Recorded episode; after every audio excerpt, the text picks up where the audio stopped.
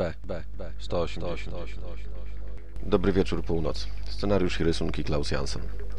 Wyjątkowy komiks o Batmanie, w którym główną rolę gra Alfred i ojciec Bruce'a. W nocy Batman wyrusza uratować dzieci uwięzione w autobusie zwisającym z mostu.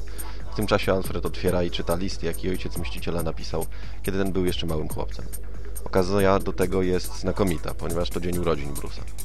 To, co Alfred czyta, znajduje swoje odzwierciedlenie w tym, co aktualnie robi Batman.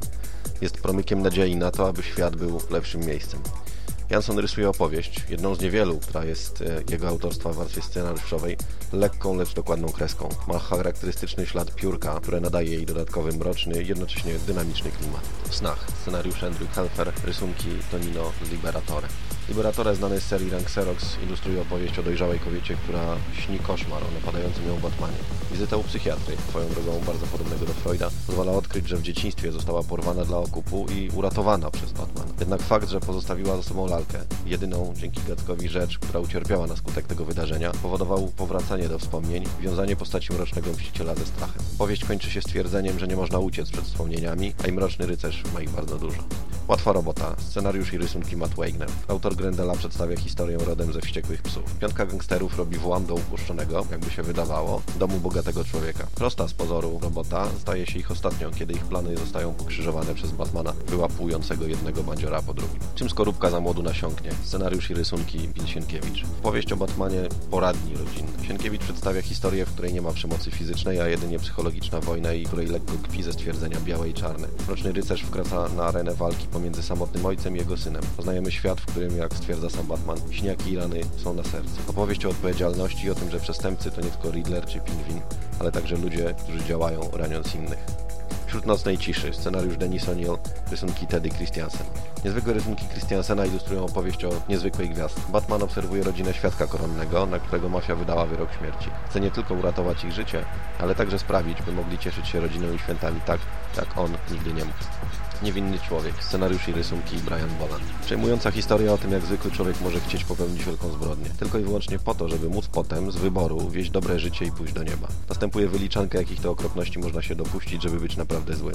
Pada na zabójstwo kogoś znanego i dobrego. Batmana. Choć sama zbrodnia i jej plan toczy się tylko w głowie młodego chłopaka, przerażeniem napawa fakt, że ktoś może chcieć zrobić coś złego tylko po to, aby udowodnić sobie samemu, jak dobrym się jest. Potwory pod łóżkiem, scenariusz Jan Sternat, rysunki Kevin Nolan. Batman dokonuje makabrycznego odkrycia. Szalony naukowiec porywa dziewczynę, aby później zrobić z niej mutanta, połączenie człowieka i morskiego węża. Jednak to nie ona jest potworem, a człowiek, który ją stworzył. I jak zawsze zbrodnia zostaje ukarana, chociaż tym razem przez ofiarę, a nie przez samozwańczego mściciela. Bohaterowie. Scenariusz Archie Goodwin, rysunki Gary Gianni.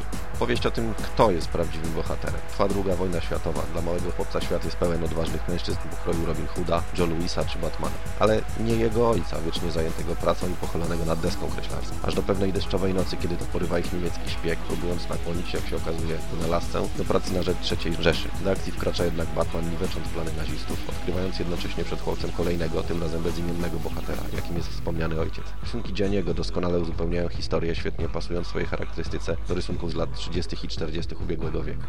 Pożegnania, scenariusz Denis O'Neill, rysunki Brian Stelfreeze. Historia ta stworzona przez prawdziwego weterana opowieści o Batmanie to kolejna wyprawa w głąb jego psychiki. Ranny, tracący przytomność mroczny rycerz w swoich majakach spotyka wszystkich, którzy towarzyszą mu, gdy podąża drogą zemsty.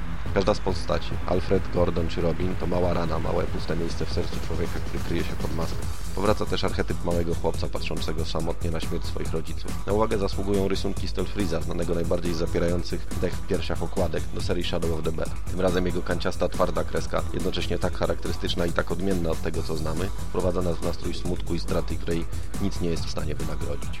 Trzecia maska Katsushiro Otomo. Autora tego shortu nie trzeba polecać nikomu, kto choć przelotnie zetknął się zjawiskiem, jakim jest Akira. Tym razem, we właściwym sobie stylu, odbiegającym dalece od powszechnego wyobrażenia o Mante, zabiera nas na szaloną przejażdżkę po bezdrożach umysłu Mrocznego Rycerza. Która istota siedząca w jego głowie jest prawdziwa? Czy Batman i Wayne to dwie różne osobowości? I czy jest ich tylko dwóch? Też umysł pogrążony w psychozie trafi jednak płatać perfidne figle? Drugi dom wydania polskiego zamyka pierwszą serię Black and White. Kiedy te zeszyty ukazały się w połowie lat 90., dosyć mocno zachwiały skostniałym i bardzo osłabionym przez takie wejście jak Nightfall wizerunkiem tajemniczego obrońcy Gotham. Dzięki tym wyprawom, dobrze znane, ale i te mniej popularne zakątki świata nietoperzowych mitów, udało się z tego archetypicznego bohatera wydobyć po raz kolejny prawdziwy wewnętrzny blask, który sprawia, że mimo upływu lat ta postać nadal jest jedną z najpopularniejszych w kulturze masowej.